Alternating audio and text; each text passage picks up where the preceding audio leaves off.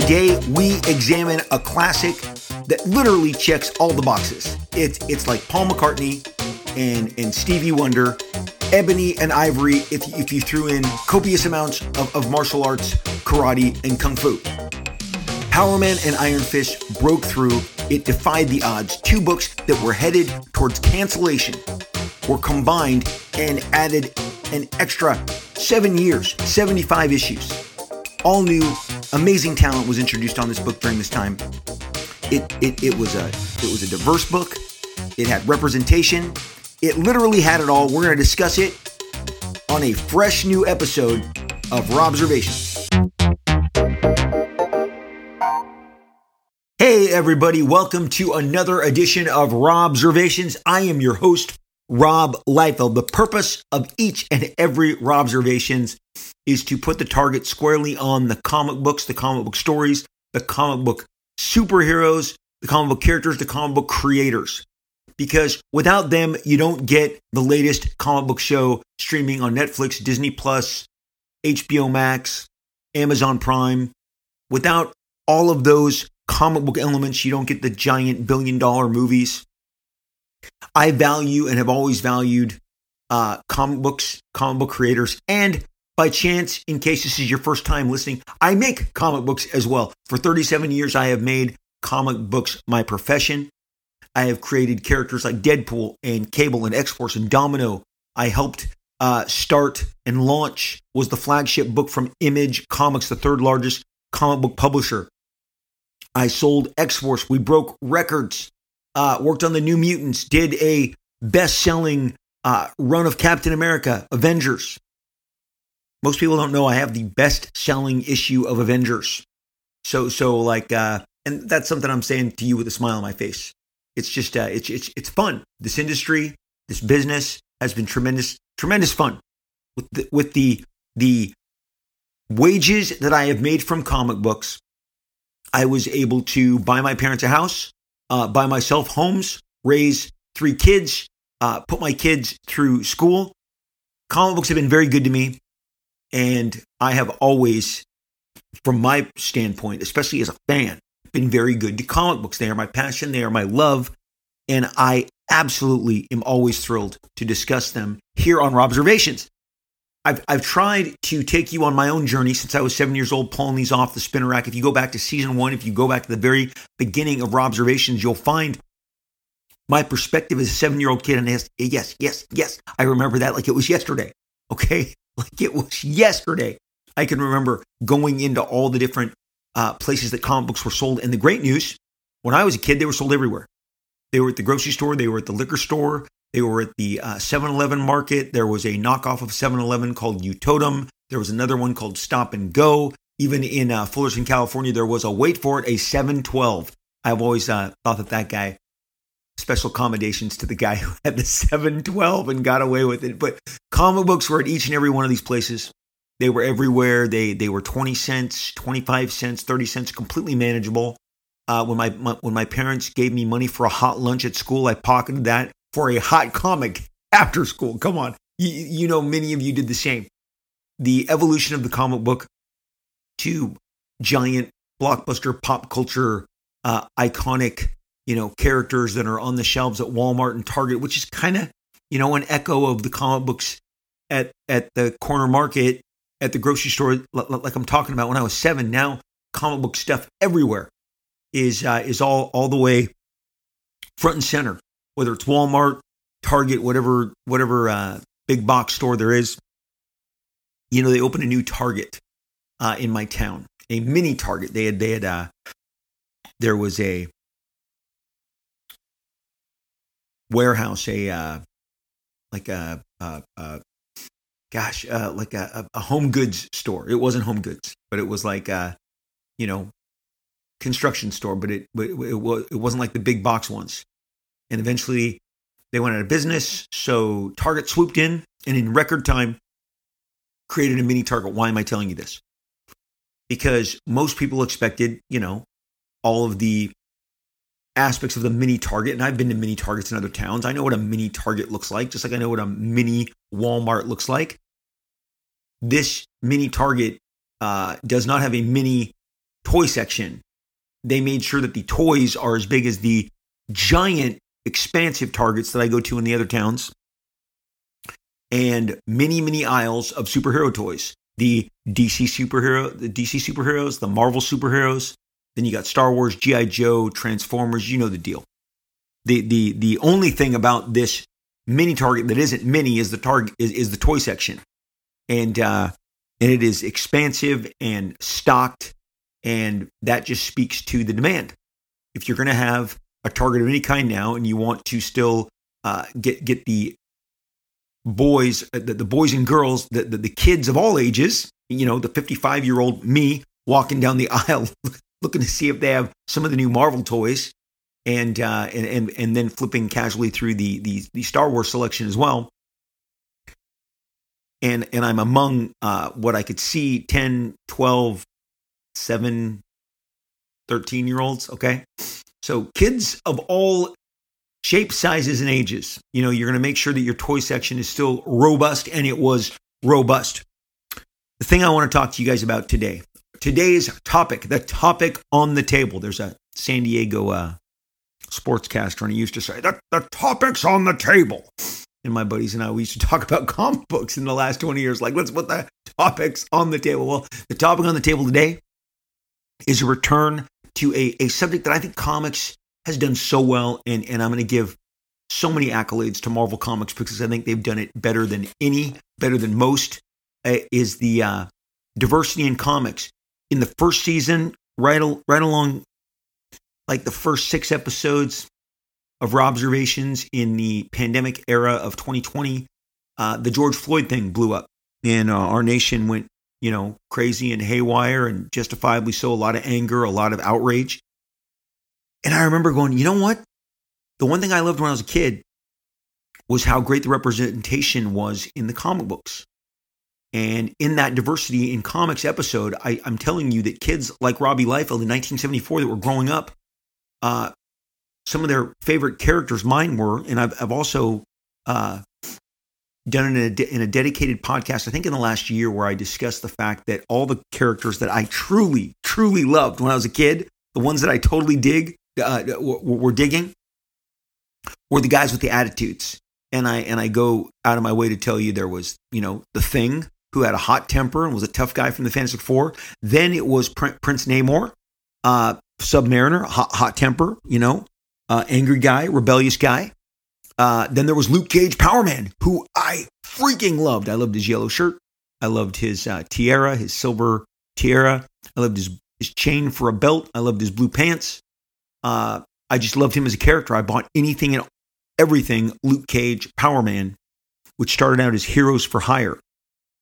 So if you go back and look at the uh, the origin of that book, sometimes it may be uh, listed in H because it started out Heroes for Hire. They didn't make it Power Man until I'm, I'm, I'm, thinking like 12, 12 issues, 16 issues. Then they then they changed it from Heroes for Hire to Luke Cage, uh, Power Man, Hero for Hire or Heroes for Hire. They jammed it all up in there. But uh, Luke Cage was my next favorite, and then came Wolverine, who was the hottest hothead and had the six knives coming out of his hands. So, but it was uh, you know, and then for honorary mention was Hercules, the uh, Marvel's version of Hercules, who had a really bad temper, and uh, I, I like the bad temper guys. I didn't like the noble guys as much as I like the bad tempers. And in in, in this in that dedicated podcast that you can find in the back catalog, maybe it was it's it's called the the the temperamental heroes or the hotheads. I'm not I'm not really sure off the top of my head. But between season one and then last season, I've I've gone through uh, my favor for for so many of the the characters that had great representation. So Marvel published the very first black superhero in Luke Cage, Power Man Heroes for Hire. Black Panther obviously was already out there exploding through the pages of Fantastic Four back in the 60s, but they didn't give him his own title until after they gave Luke Cage Power Man his own title. Then DC followed with Black Lightning, then we had Black Goliath, and then it was off to the races. And there was tons of great popular um, excellent black characters that were all over the Marvel and DC catalogs, and and it was really exciting. I bought all of them, and I and I walk you through that walk. I didn't see color, and I've said my parents, God bless them, we just didn't, we weren't raised in that kind of a house. Uh, you know, watched a ton of NBA basketball. And when you're a kid, you know, you, you, pick up on weird stuff. And, and not only was it not prevalent in our home, it wasn't something that any of our friends did. So yes, little white, very white, super white Robbie Liefeld, uh, really loved the black culture. I loved the black music. Um, if I could catch a black exploitation movie on the after school channel, I would because I dug those guys. They were, you know, I mean, Richard Roundtree, the Shaft movies. I mean, that stuff was badass. Also, and and and it's very interesting in in the uh, in in the recent. Oh boy, am I gonna am I gonna break it down for you? I am gonna break it down for you. I've told some of you guys on on longtime listeners will know that I, I watch westerns on Saturdays, and my my my daughter's like, oh, it's it's Cowboy Saturday for Dad again. I will just you know watch Alias Smith and Jones, Big Valley, Bonanza, Rawhide, you name it.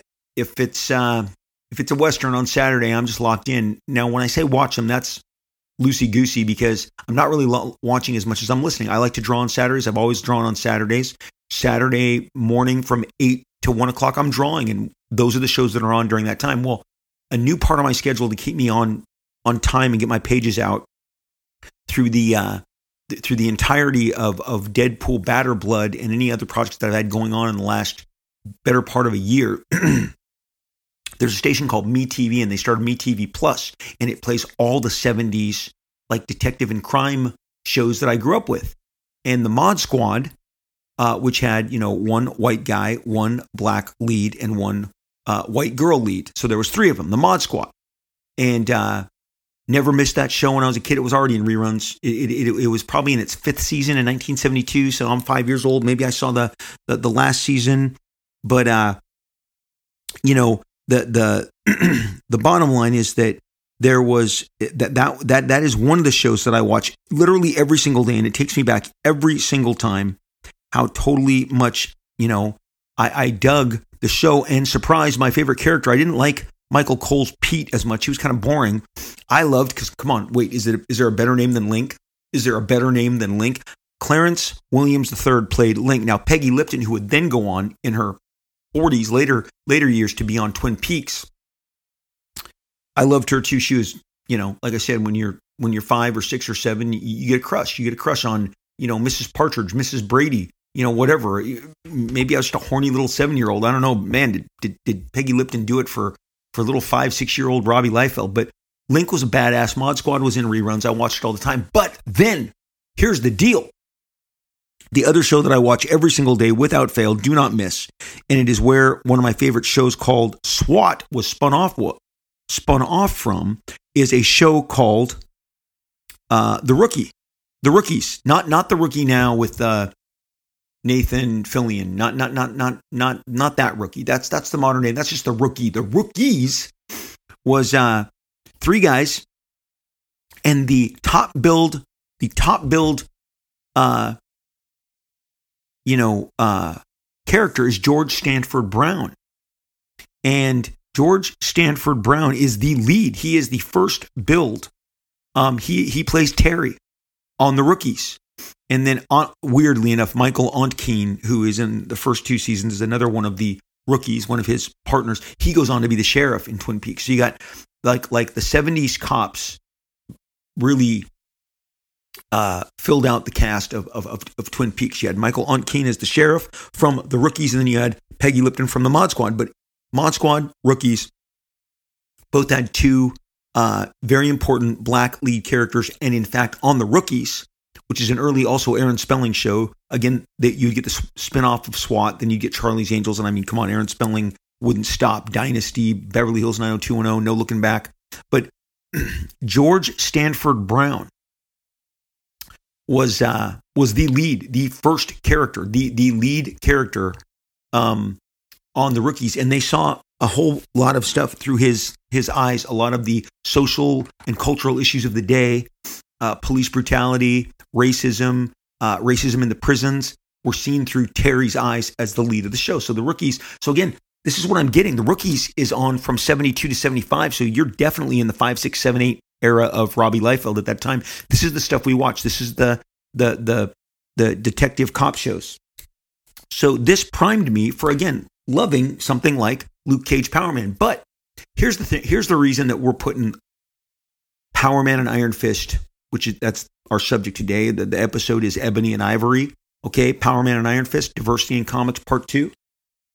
The reason we're doing this is because it is many things. It is a great comic book, but it is first and foremost a great marketing move that breathed, breathed all new life. I mean, all new life into two franchises that were on the ropes.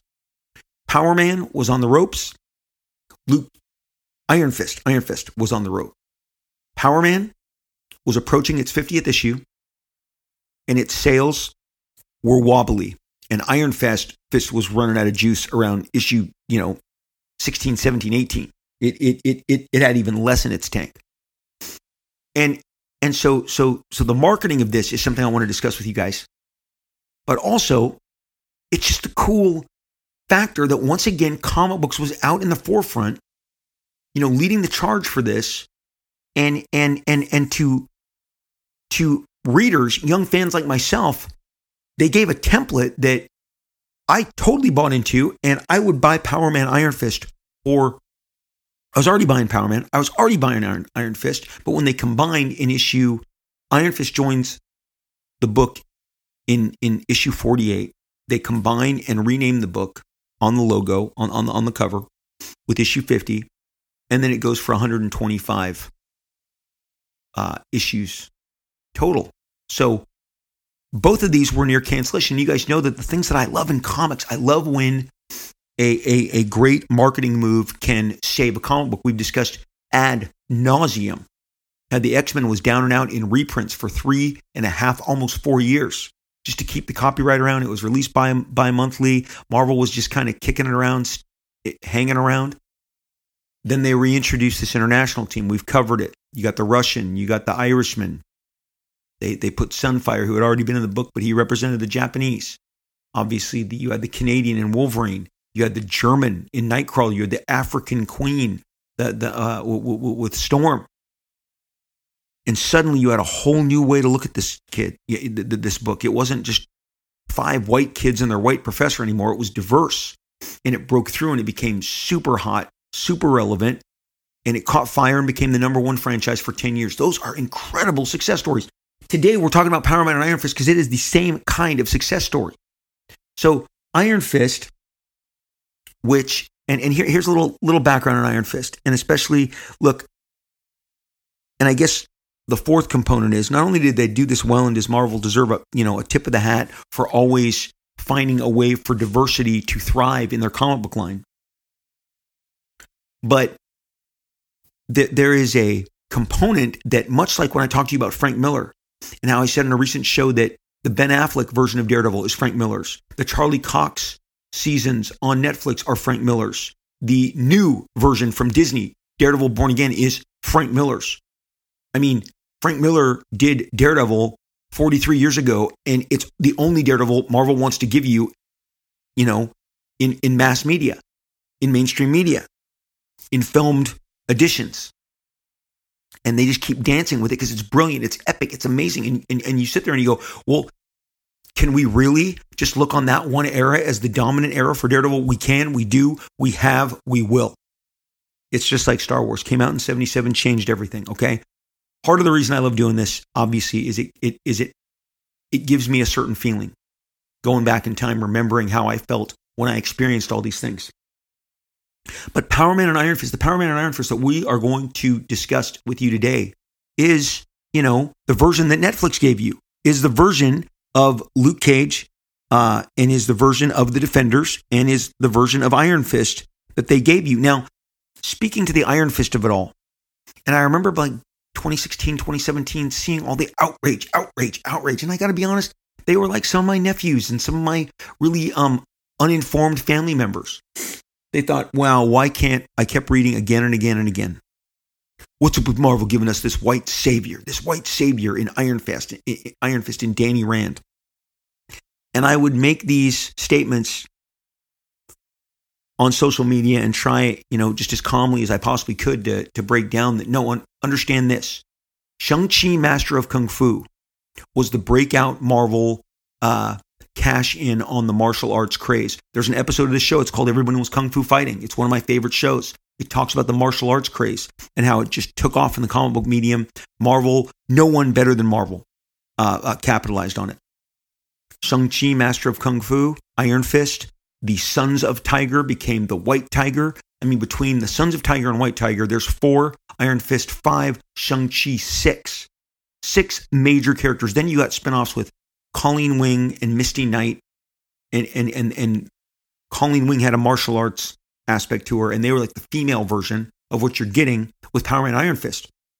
So there's like seven martial arts components that Marvel cashed in on. DC had Richard uh, Dragon, Kung Fu Fighter. They had their own Karate Kid in in the Legion of Superheroes that they spun off into his own book during that time. So we cover this all in Everyone Was Kung Fu Fighting, the absolute martial arts craze. But the the mainstream media kids of 2017 are like, well, why are we getting a a martial arts person that's blonde and is a white savior?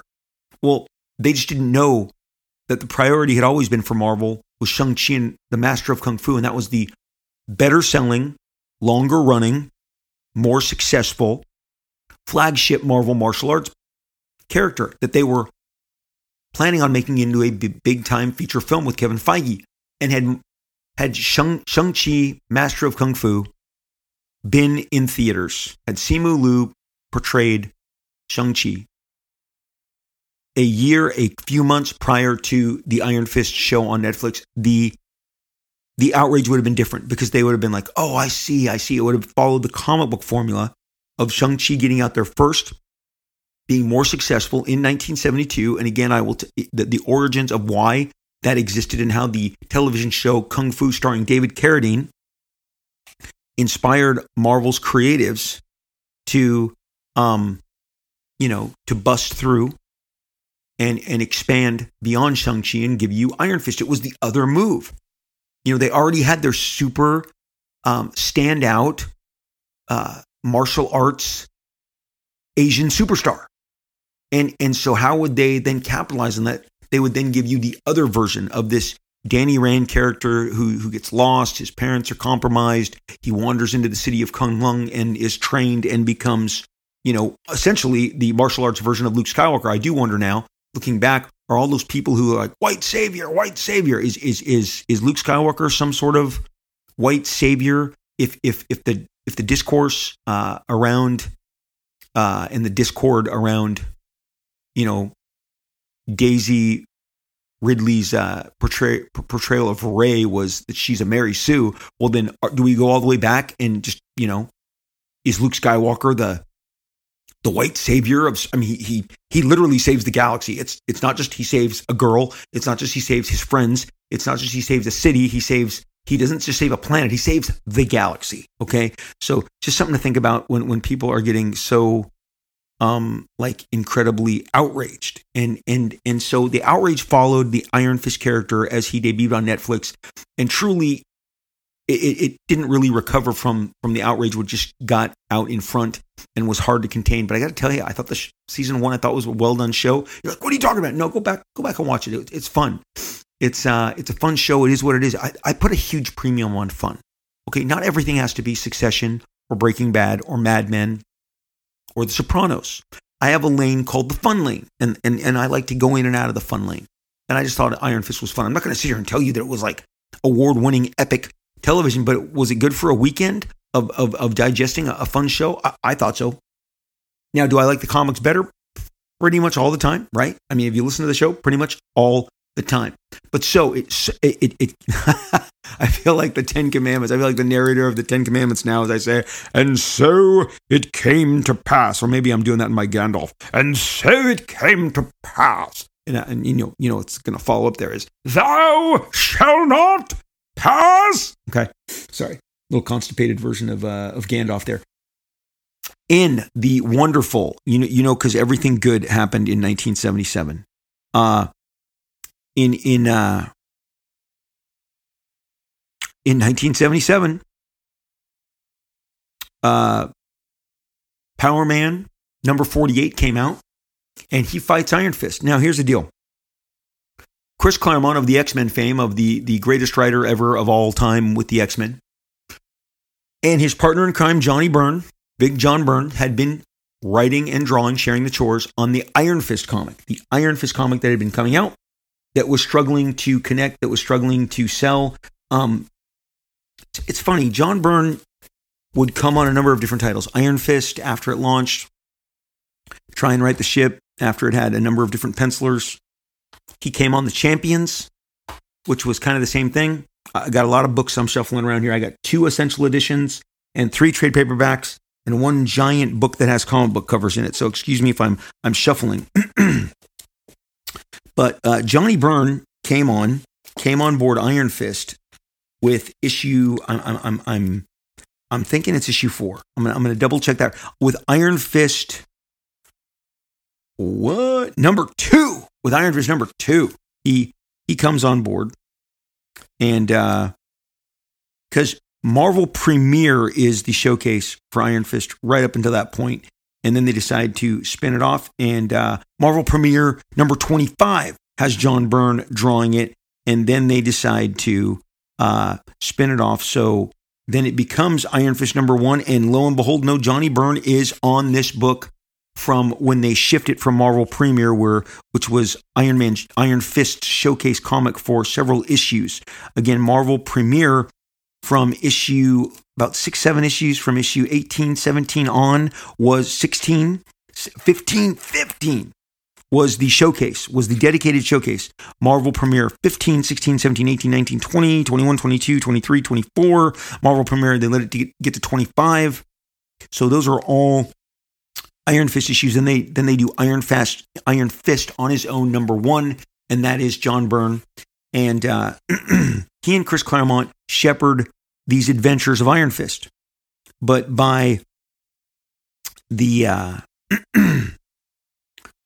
by issue 15, Iron Fist is is struggling. Now, issue 14 of Iron Fist is seminal because it introduced the first appearance of Sabretooth, who would go on to have a tremendous impact on Wolverine, the the X-Men, um, just become a giant X-Men villain, Wolverine uh, historical component to his story. Maybe probably the biggest you know contribution in the X-Men in the in, in, I'm sorry in the in the Iron Fist pantheon is the creation of Sabretooth by Chris Claremont and John Byrne.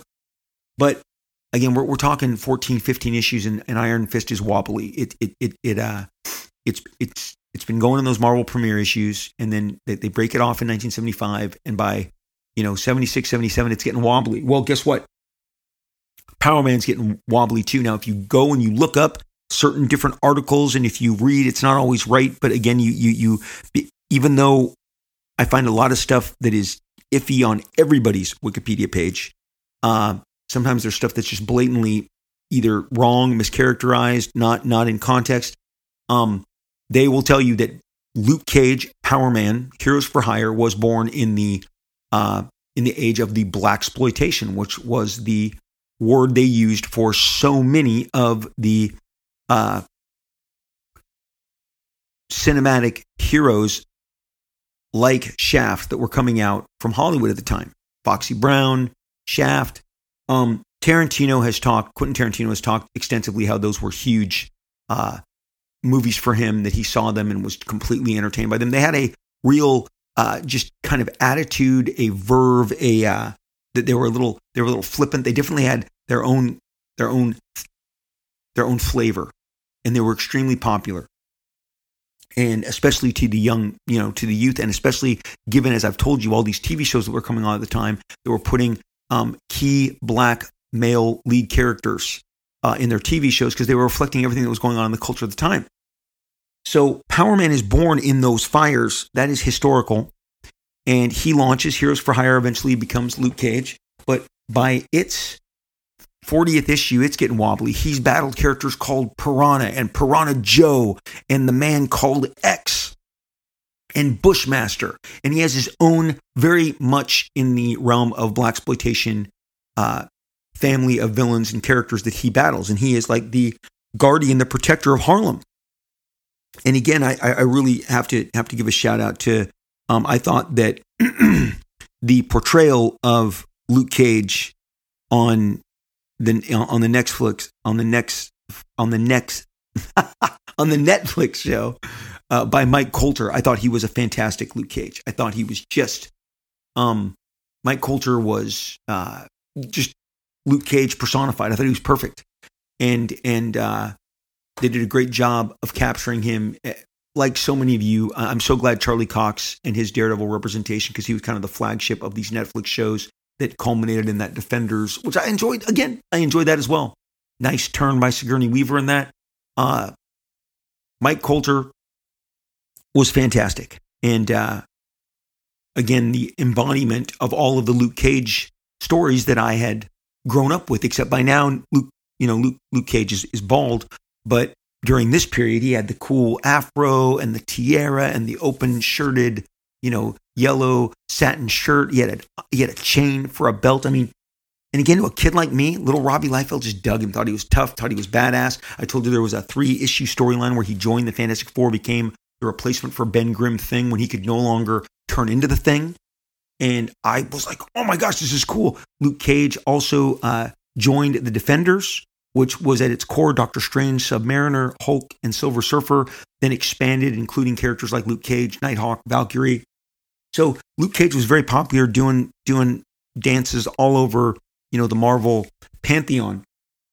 Well, because sales of Power Man were slowing down, and because sales of Iron Fist were slowing down, somebody in the Marvel offices thought, why don't we combine them? And we'll pull Byrne and Claremont from Iron Fist and transplant them into the Power Man book. And the first storyline, 48, 49, 50, which included the Bushmaster's return and and Hammer and Anvil, who were some pretty cool characters in the uh, 50th issue.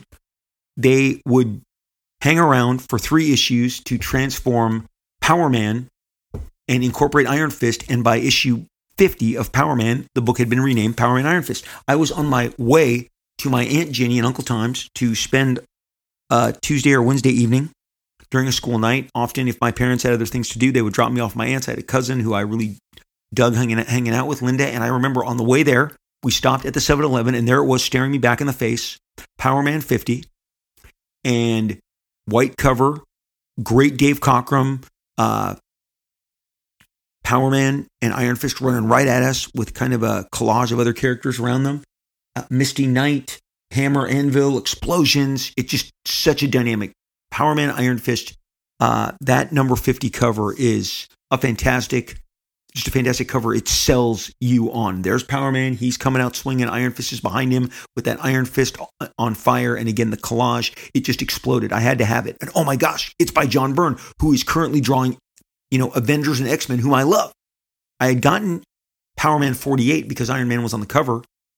I had missed 49. 49 I did not get for years. 49 was a gap. So I had 48, but then 50. But 50 is such a badass standalone tale, and it sets up the journey to come. And right following uh, issue issue 50, you know, now it's a whole new book, it's a whole new outlook, and you guys, it's a whole new level of sales. Suddenly, this book pops. Suddenly, you know, it's like two great flavors that that that taste great together. I mean, it's it's it's it's peanut butter and chocolate. It's it's it's a Reese's peanut butter cup. And if you've listened to this show, you know my my first love is is Reese's peanut butter cups. Don't get me started on the big cup. My my son, my wife, she uh she knows that I am addicted to these things, and she brought home an entire box. She goes, "Yeah, I bought the box. I bought the case. I bought the case. This is this is literally three days ago." She goes, "I bought the case."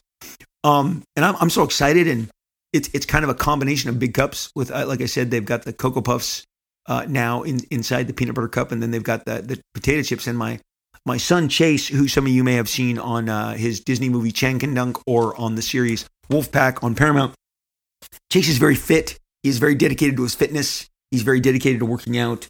Uh, he could be Danny Rand in, in a new iteration of, of Iron Fist, and then get you know get, get fall fall uh, you know, fall prey to the same, you know, white savior complaints that they had about the Netflix 2017 series. But uh, he's like, what, what is this? They're putting potato chips in cereal in, inside of, in, inside of these. And, and then he said, and you eat these? And I'm like, look, can we not, can we not candy shame dad? Can I just, can I just enjoy my my Reese's Big Cups? The big cup with the thicker coat, uh, honestly, revolutionized candy. Uh, that's my position. I'm not backing off of it. But Power Man and Iron Fist just clicked. Perfect merger of everything that was going on in the black exploitation world. Everything that had evolved from Shaft to the rookies to the mod squad with Link, and then what was going on in the martial arts space. And you got two different flavors. And I don't think even Marvel anticipated how great they would be together.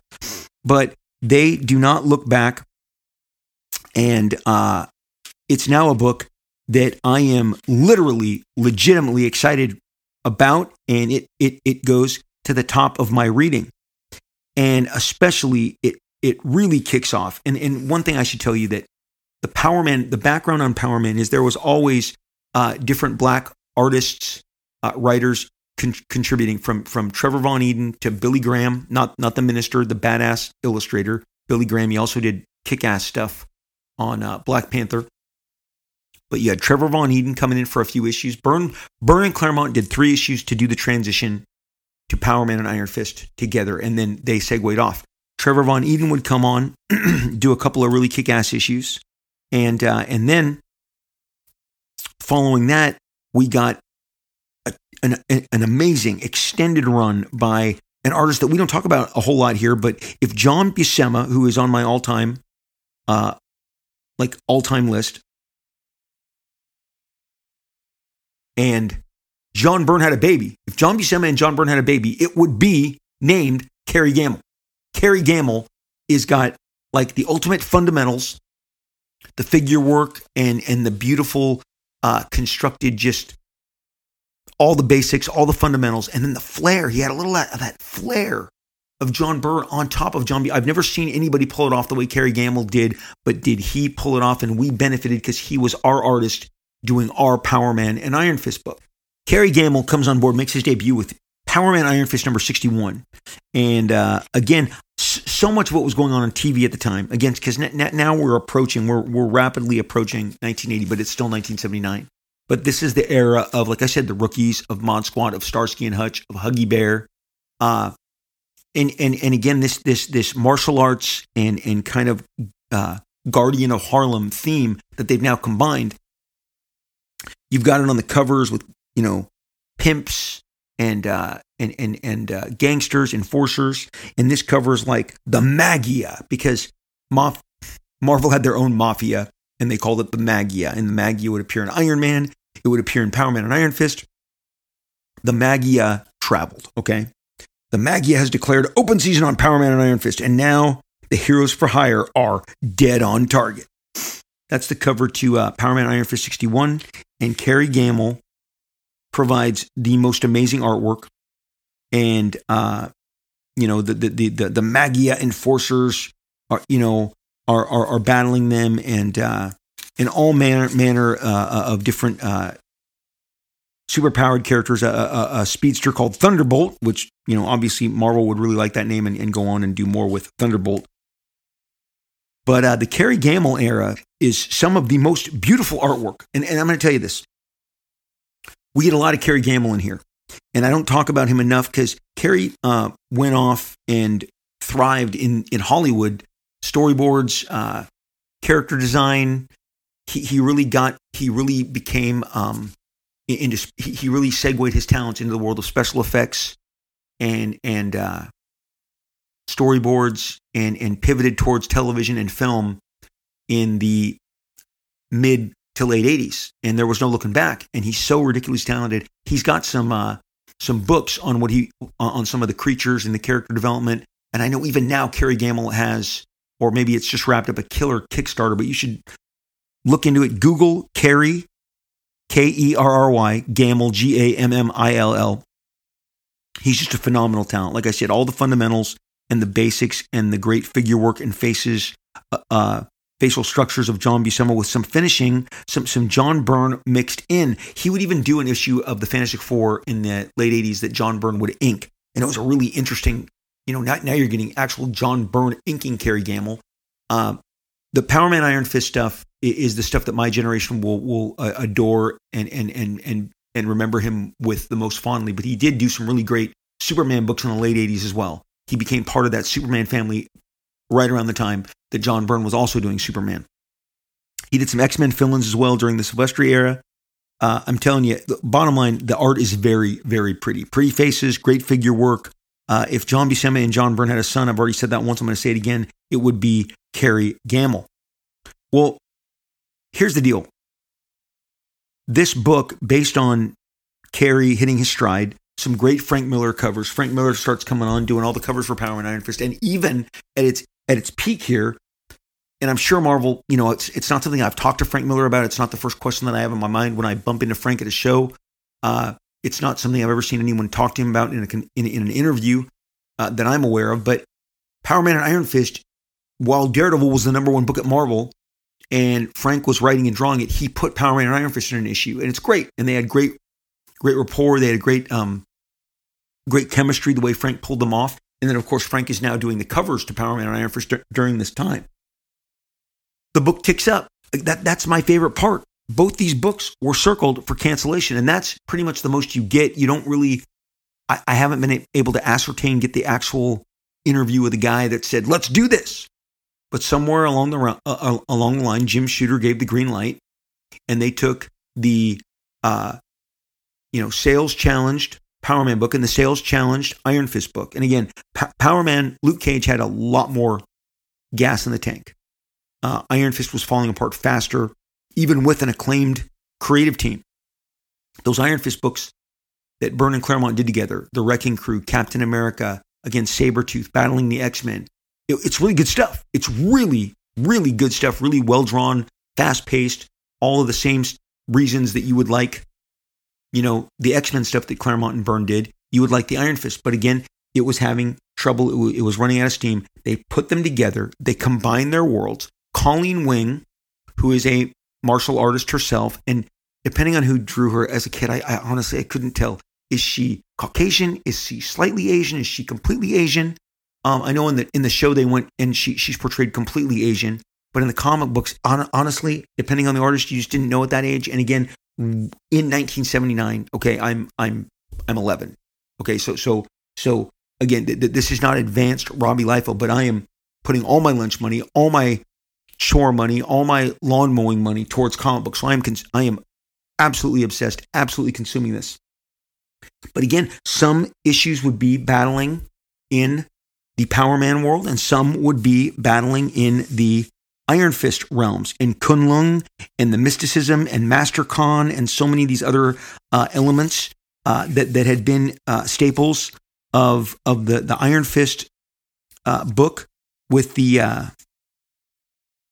from the Iron Fist lore and from the Iron Fist myth were making their way into, you know, they they they they they'd switch off, and I loved all of the mythical stuff. I, that, that, that's some of my, if not some of my favorite stuff. But again, sometimes it would just be a great comic book. Sabretooth and the, contri- the, the Constrictor, a, a, character that I had seen in Captain America, and Sabretooth, who I'd seen from first obviously Iron Iron Fist and then and then the X Men would would would swap would, would stop by to just have a dedicated issue of kicking, you know, Power Man and Iron Fist's ass as as I am flipping through the pages of uh, and it opens with Colleen Wing and, and Misty Knight and uh, Iron Power Man Iron Fist 66 is a classic, great art. Here's my suggestion to you. These are probably all very affordable, whether it's on Amazon, at your, at, at, whether they're at your um, local retailer or you're going to hit up the next uh, bargain bins at the convention, you could get an entire run of, of Power Man Iron Fist for a fairly reasonable price, and you're going to be highly entertained. Again, at, at, the juxtaposition of the two worlds and and the expansion of the cast, bringing bringing Colleen Wing and Misty Knight um, into the adventures, and and going from sometimes random superhero battles to more mystical battles where they would uh, visit K'un-Lun and and and have to uh, battle you know Master Khan and and go more into the to the uh, you know origins of uh, of Danny Rand and and the Iron Fist, and then there's be sometimes like like in Power Man Iron Fist uh, number seventy where where they're trying to take over uh, you know a, a, a dictator in San Salvador or Ecuador or wherever that issue's taking place. But uh, one of my absolute favorites is Iron Power Man Iron Fist number 75. It was a double sized issue, and it's again the return. It built up to the return of K'un-Lun, and one of the things I really loved about it was part of the build up to the K'un-Lun storyline was the return of the Sons of Tiger, who uh, was one white guy, one Asian guy, and one black guy. It was they were like a all male mod squad, uh, and they talked about how their uh, talismans were returned to them by the White Tiger, who the Sons of Tiger at one point in time. Each one had a talisman that gave him an extra kind of martial arts kick, extra strength. They abandoned those and went their separate way and decided not to be the Sons of Tiger. And a uh, Spanish character named Hector combined all of the all of the amulets, all of the totems, and became the White Tiger, of which then Marvel featured in episodes of Spider-Man. I mean, I'm sorry, issues of Spider-Man, Marvel team up. He became a character that was in the Marvel universe quite prominently in the in the 70s during around the same time as they're pivoting towards Power, Power Man and Iron, and Iron, Fist. Well, the Sons of Tiger return in this uh, in Iron Fist Power Man number 74. And it's cool. They're older. One of them had been kind of a training um, had been in and out of the books prior to this. In like issue 70, 71, they were training. Um, uh, one of the Sons of Tiger had been a training partner with Danny Rand. But in this issue, you see them all uh, reunited and they have the the the totems again and they're and they're being attacked by a mystical ninja who could literally kind of vanish and, and reappear. And they tell them their plight and they tell them that when they all used the amulets together, they were drawn to a different dimension. This opens the door for the return to K'un-Lun. Master Khan is behind the ninja and behind all of the um, attempts to regain the totem and this emerald tiger that actually turns into a real emerald tiger. And anyway, they follow him through a portal to go to K'un-Lun and Power Man Iron Fist uh, 75 was double sized, 75 cents at the time, which was a big deal. Had a great Bob Larkin painted cover special double sized spectacular, the most requested story of all, The Return to K'un-Lun. I need to mention that many of these most enjoyable, enjoyable stories was from a uh, young writer named Mary Jo Duffy. She was super talented. I would buy anything Mary Jo wrote. Eventually, and I put my money where my mouth is at Extreme Studios. I had her write my my book um, Glory for ex- many years uh, when we launched Glory into our own series. And I remember having uh, lunches and dinners with Mary Jo at different conventions because I just enjoyed her um, presence, her stories, her knowledge so much. And she's an extremely talented writer, plotter, story. She could craft stories, great dialogue, great characterization. She was at the forefront. She got a female writer bringing you this combination of black exploitation and martial arts each and every month. And she is kicking all sorts of ass. The stories are inspired, they're exciting, there's great action. And so Power Man and Iron Fist just takes off when they combine them. And again, they were combined out of necessity. They were combined out out out of a desire to keep the book going. Now, I want to get back to the representation in the talent because, like I said, from Lee Elias penciling some issues, from Trevor Von Eeden, from Billy Graham. Well, once Kerry uh, Kerry Gammill is is no longer going to be doing uh, Power Man and Iron Fist regularly, and again, in speaking, in the, the one time that I spoke to Kerry Gammill, he confessed that it was really hard for him to keep the schedule. And uh, Power Man and Iron Fist, he did not ever cheat on the pencils. I mean, there is full, full on crazy amounts of details in this stuff. Well, a gentleman named Denys Cowan joins the book. And my first Denys Cowan issue is uh, issue 80 of Power Man and Iron Fist. We are now in 1982. Uh, and Montegro is the villain of, of that issue. But Denys Cowan is somebody that I go, who's this new guy? Again, Power Man and Iron Fist became a place where I learned of new talents like Trevor Von Eeden, who would then go to DC and do some pretty interesting stuff, like Kerry Gammill, and now Denys Cowan. Denys Cowan is more, much more famously known for starting, uh, for um, starting Milestone with with uh, you know, so many of his his his uh his it, it, it was a, it was huge. Literally, milestone was a milestone achievement when it launched. It launched right around the time we did Image Comics, or about the year after. and Milestone, which came, you know, which which um which ultimately became Milestone Media, is not only Denys Cowan, but was Dwayne McDuffie, the late great Dennis, uh, Dwayne McDuffie, Michael Davis, and Derry, Derek T. Dingle, and so they in, introduced, um, you know, all the great, uh, all the great characters, Static, um, Hardwire, and uh, har- um, yeah, Hardware. Sorry, Hardware, the Blood Syndicate, Icon. These guys are fantastic, and Denys is just a sweetheart heart of a man. And when I met him, I was so excited because I will always remember him by the tremendous work that he did in Power Man Iron Fist. And he had, he reminded me, his work, his pencils reminded me of Frank Miller. And I, and that is the biggest compliment that I could ever possibly give anybody was that his work, his pencils uh, reminded me of the excellence of the stuff that I loved about, uh, about Frank Miller's work. And they, uh, obviously Denys had had some real mojo because uh, fans, you know, flocked to his work from the minute that he kind of got on the map. And Denys was not a guy that ever really wanted for work or needed work. Uh, following his debut here, he would go on. He would do um, Moon Knight. He would do all manner of different uh, assignments. But one of my favorite issues that he did of Power Man Iron Fist is issues 83 and 84. and I had uh, fallen behind on my on my on my comic books uh, at the time, and was not as active in in regular in going to the comic book store and getting the comic books. And so 83 and 84 were actually books that I that I that I picked up uh, at the Walden Books off the spinner rack. Again, the spinner rack at Walden's Books. You know, I'm a junior or I'm a sophomore, I'm a junior, you know, I'm doing more social stuff. It's like I've, I've said on the show before. At that point, you're not watching cartoons anymore.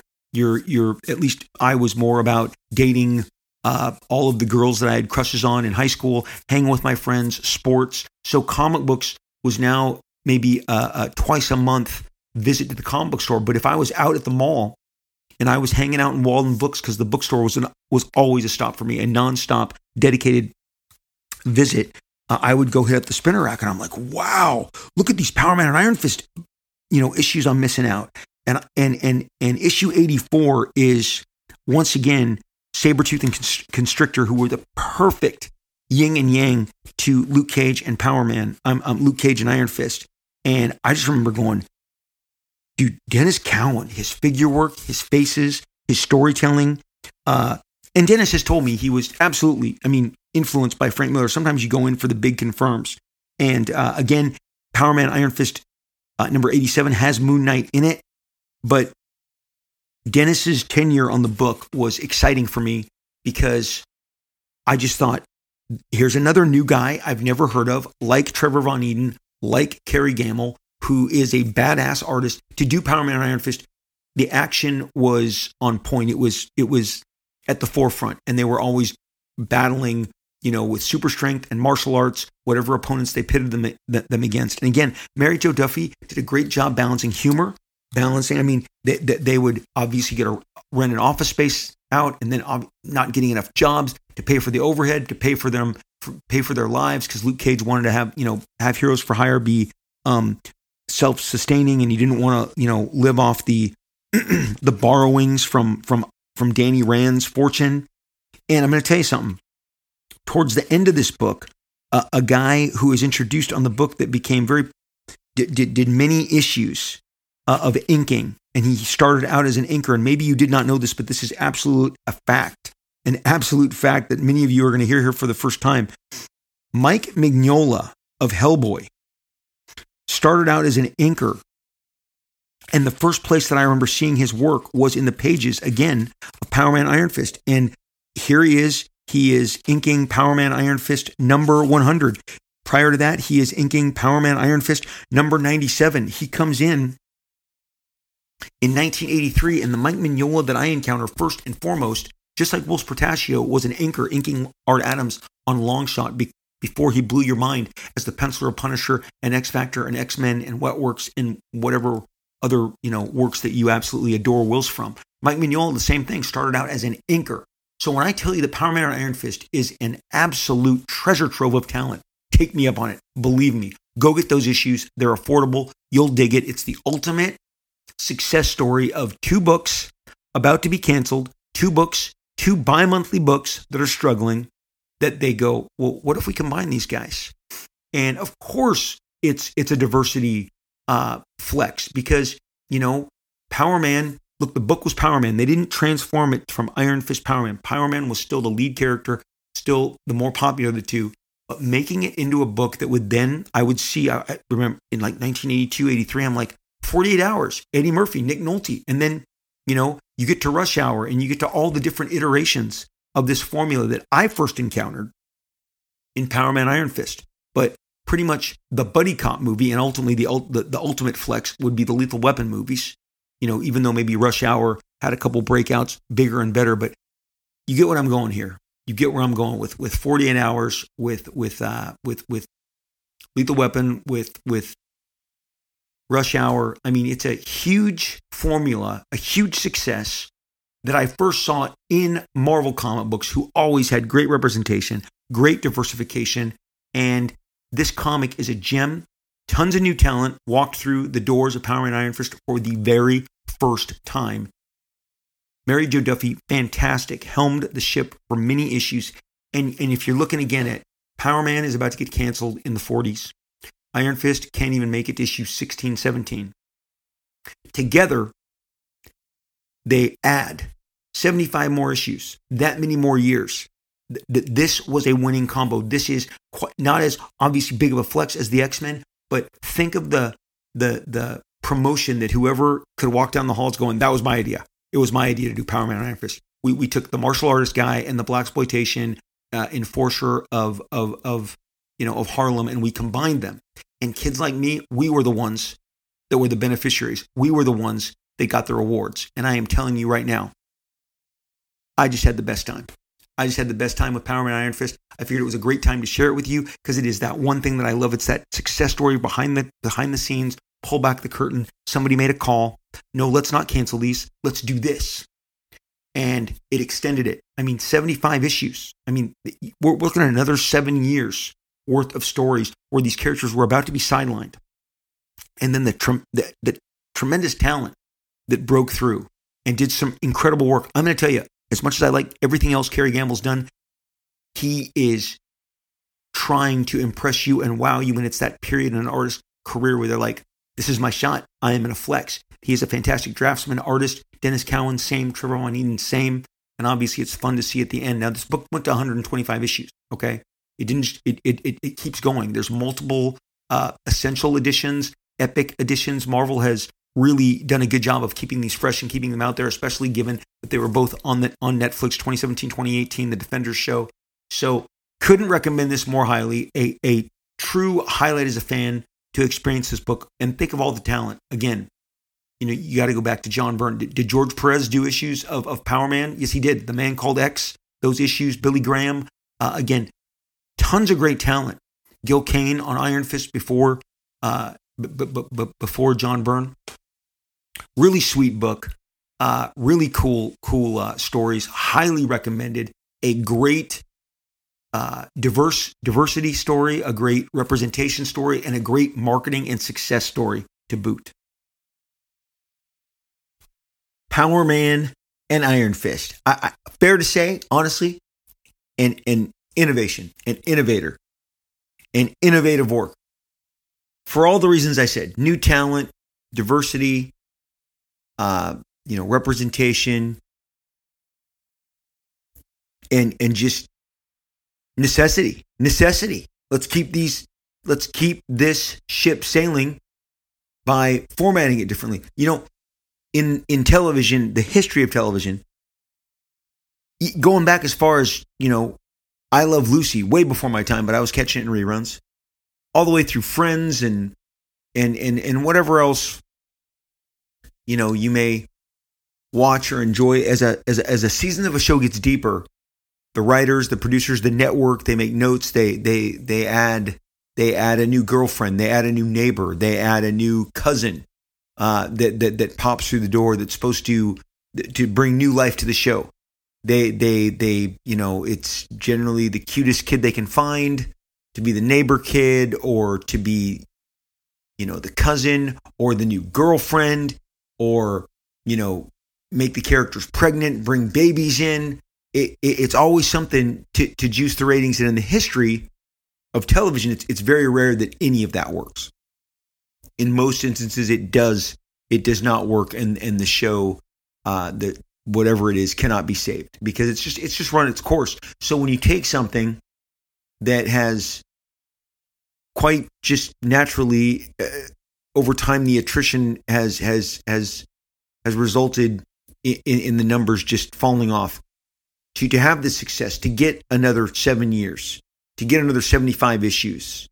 I mean when they did it it's 48 so it's it's like to get another 77 issues out of out of this concept it's, it's just amazing. So so uh really fun going over it sharing it with you guys today. So, so many so many reasons to celebrate this really cool comic that uh defied the odds punched through continued and uh, just part part of the reason I just love comic books so much. Just super uh, fresh, just absolutely ridiculously fresh.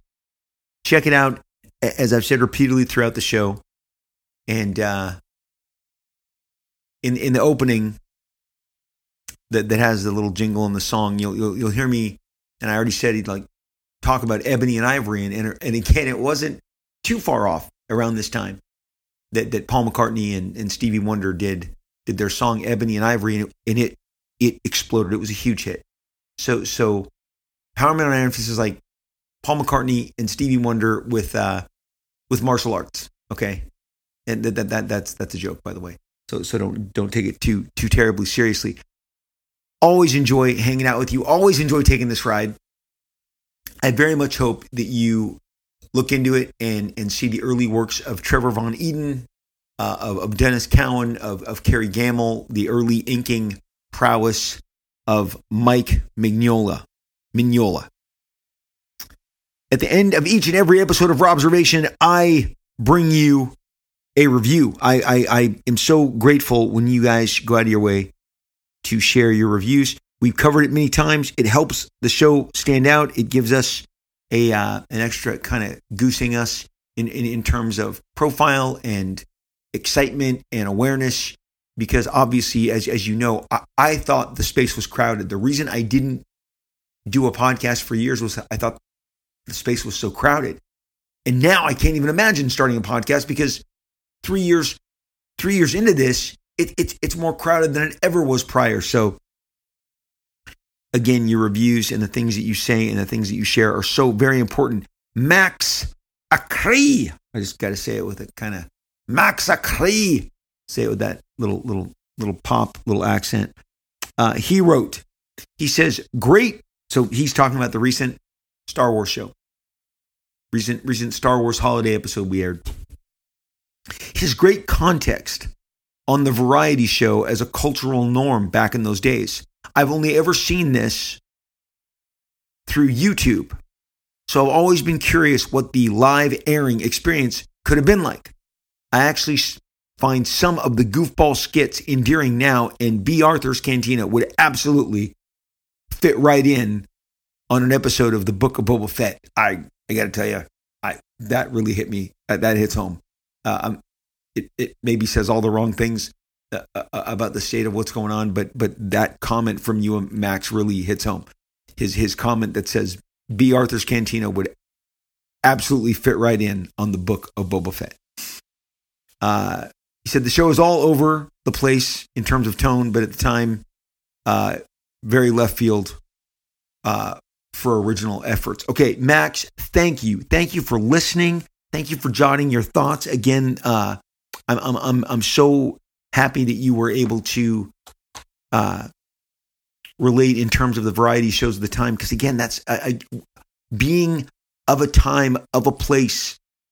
Every single work we share, whether it's an album, whether it's a movie, television show, comic book, novel, it is of a time, it's of a place. Often now, people love to take it, they like to remove it from its norms of the time and then look at it 40, 30 years later and then make all new judgments based on 2023, which is just ridiculous. It's it's it's not the same. Everything is of a time. Thank you for acknowledging the part about the variety show and and that that I really felt was a necessary way to look at it in the lens of looking at stuff like that. Thank you for listening. Thank you for jotting that very generous review. I appreciate it so very much when you leave reviews for the Robservations podcast. I, I read them here at the end of the show. And I, again, thank you for the word of mouth.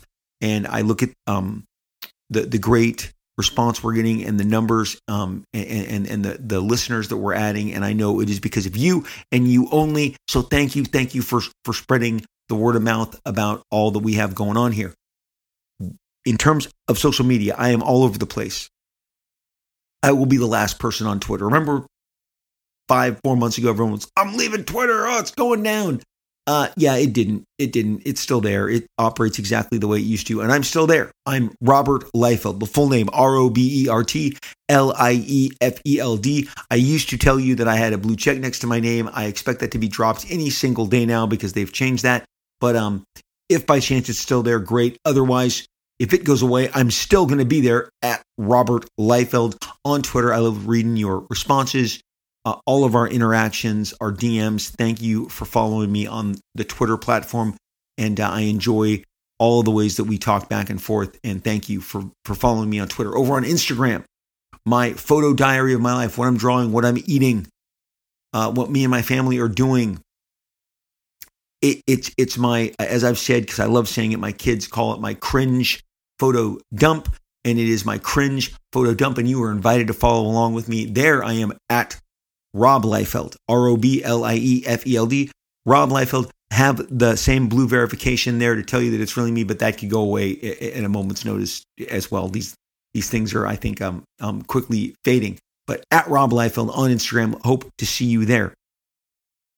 I have a Facebook group. It's called Rob Liefeld Marvel Extreme and Beyond. We discuss all different comics, my career, the stuff I've worked on, characters, and most importantly, we keep the conversations that start here on the show open in many different threads over there on the group. And we would love for you to be part of that conversation over on the Rob Liefeld uh, Marvel Extreme and Beyond Facebook group. Look for it if you get clicked in by myself or a gentleman named Terry Sala, S A L A. You'll know that you're in the right place. We're the administrators. We look forward to seeing you there. I am on an app called Whatnot. Whatnot. Whatnot is a uh, killer collectible app where you can pretty much get anything you want back issues of comic books, current issues of comic books, Funko Pops, uh, action figures, toys, you can get sports memorabilia, jerseys, kicks. Uh, you can get Yu-Gi-Oh cards, Pokemon cards, uh, all, all, manner of, of role-playing cards. I am on the app when I am on the app. If you follow me at Rob Liefeld, it'll show you when I have another show. And I am itching to get back. Haven't quite made it back yet. Been been off for a few weeks, but when I come back at Rob Liefeld, just Rob Liefeld, just just look up Rob Liefeld on whatnot. There I am. Uh, join me when I go live. You'll get an alert.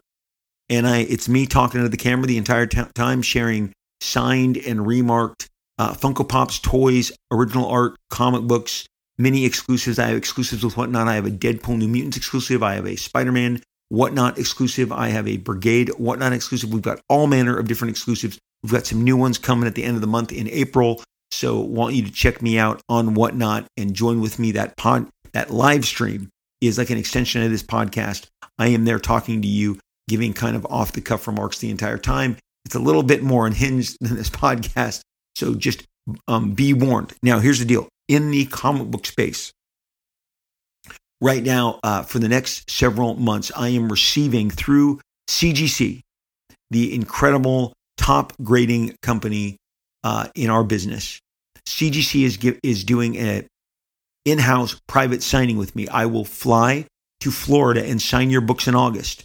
And, but right now, people always ask me, Rob, can I give you a book? Can I send you a book? I get that. Uh, I get those messages from Facebook and Instagram and Twitter and messages from whatnot and all manner of ways that you guys reach out. I get emails, I get cold call emails. This is the time. If you have a favorite book by me, if you have a book that you would like me to sign, you need to go to the CGC website, click on their link. Um, the Rob Liefeld in house private signing has its own page. It gives you a menu of all the different options. Click through, figure out what you want, get your form uh, filled out, and, and make sure that you get your book mailed into them. Uh, they expect this to be a really busy submission, and and and, and it's already uh, several of the categories sold out within minutes. So you guys get on that. If it's Hawking if it's if it's New Mutants, if it's X Force, if it's the first Deadpool, Cable, uh, if it's Youngblood, the book that launched Image Comics, it's, if it's my Captain America, my Avengers, my Snake Eyes, GI Joe, Major X, whatever it is, uh, get it ready, get it sent in. I am so excited to sign these. They're really the thing that really tilted me because I have never ever done this before. This will be my first ever CGC signing. The thing that really tilted me is I am slowing down and not doing as many personal appearances, not doing as many conventions and stores as I have been doing in the last decade. And I can't imagine that I'm going to ramp up and do a whole lot more of them in the future. But the fact that when talking to the CGC people, people from Alaska and Ireland and Germany and Japan, they, they send their books in. I'm not likely going to get to Alaska. I'm not likely going to get to Montana or Idaho or Iowa. But this is your way uh, to send the books in and make sure that with witnesses on the floor and very careful in the in the way we handle your your your books, we get your books signed to your satisfaction. So CGC private in-house signing. Uh, the submissions are going on now through July. Get your stuff in. Cannot wait to see what you send me and sign it at my CGC private in-house signing. At the end of each and every show, I am so amped to wish you all the very best mentally, spiritually, uh, physically, and emotionally. I hope that you are doing well. I hope that you are overcoming whatever obstacles are in your path. Uh, I would love to help you carry those burdens. Take take some time off. That is my absolute recommendation. Uh, you know, there's a couple days here in the house. I just wasn't leaving. I was just grinding, grinding, grinding, just trying to be very disciplined, getting my work done. I'm just trying to get as much stuff done uh, before uh, I, I, do do some of these different uh, family trips in the summer. So I'm really pushing myself, but I'm like, I need to get out. I went out, started the car, uh, drove honestly to the Whole Foods nearby, which has a tremendous outdoor courtyard. Uh, grabbed a slice of pizza and uh, a plate and went outside and sketched in my sketchbook. Got a change of scenery, watched people walking their dogs, playing with their kids. Just took it in in a different setting. Just had to change the setting but it took me getting off my ass, walking out of my house, starting up the car, driving away for a little while. I was away for two hours, came back totally uh, rejuvenated and and ready to rock and roll and ready to refocus. Sometimes you just got to take that break. And again, what did I do? I had a slice of pizza, okay, and uh, maybe I two, you know, uh, and and uh, the Whole Foods pizza selection is is among the best I've ever seen. By the way, and, and those of you who go there um, understand. Uh, just a tremendous tremendous amount of, of, of killer buffet options and again the multiple pizzas. So today, that day, I picked the pizza slices, went outside, got some fresh air, sat in the shade on their nice, comfy, um, relaxing chairs, watched people, you know, live their lives, got some distraction, got some fresh perspective. Sometimes that's me watching a movie. Sometimes it's me getting one of my omnibuses, jumping on my beanbag, and reading the Adventures of the Fantastic Four or the Avengers or Black Panther or you know Power Man and Iron Fist. So I am rooting for you. Uh, unplug, spend time with family, spend get get some time alone, whatever you need, with friends around great food, candy. Uh, look, it's it's going into spring and summer. A popsicle, okay, a great popsicle, a great ice cream sundae. Uh, so many different great ice cream options. Don't even get me started. Anyway, I'm rooting for you. Fist bump through the microphone take care of yourself and uh, you know just just got to make time for yourself and, and get that get that rejuvenation get that get that uh, get that second wind please come back please find me again i will be here we most certainly absolutely and you know inevitably we'll talk again real soon